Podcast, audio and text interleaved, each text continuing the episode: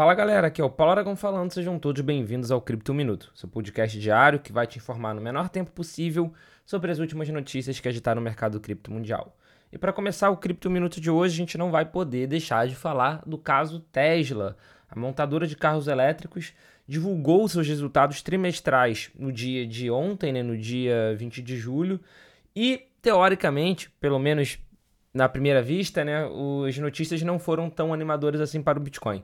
De acordo com as informações, a Tesla vendeu cerca de 75% de todos os bitcoins que possuía, a um valor de aproximadamente 936 milhões de dólares. Na cotação atual, o valor corresponde a cerca de 5 bilhões de reais, uma grande venda de Bitcoin realizada pela empresa.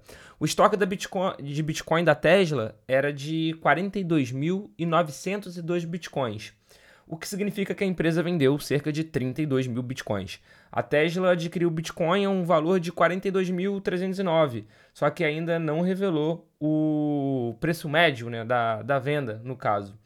É, apesar de, num primeiro olhar, em um primeiro momento, não ter sido tão animador assim para o público cripto, essa não é a minha visão particular. Essa não é a visão particular do Paulo.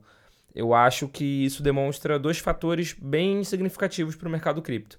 Primeiro que o Bitcoin atualmente é muito líquido. Eles venderam cerca de 5 bilhões de reais e sem grandes dificuldades, ou seja, Bitcoin é um ativo extremamente líquido. E o segundo ponto é de que isso é uma venda que já aconteceu. Ou seja, é, esse anúncio de que está vendendo essa quantidade enorme de bitcoins, que é uma quantidade enorme, não vai derrubar o preço, por exemplo, porque é, não vai ter ordem de compra suficiente ou algo do gênero assim.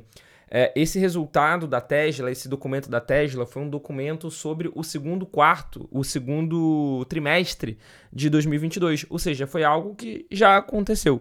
Então, apesar de, num primeiro momento, não parecer ser uma notícia tão positiva assim, eu também não encaro como uma notícia negativa. Continuando o Cripto Minuto de hoje, um dos mais populares jogos atuais, o Minecraft, anunciou o banimento total de NFTs e de blockchain né, dentro da sua plataforma. Uma postagem oficial no site do Minecraft elencou os motivos para a decisão. É, o documento, inclusive, diretrizes do uso do Minecraft foi modificado para conter as novas regras. De acordo com a publicação, a proibição de NFTs ocorreu em resposta a questionamentos de comunicado.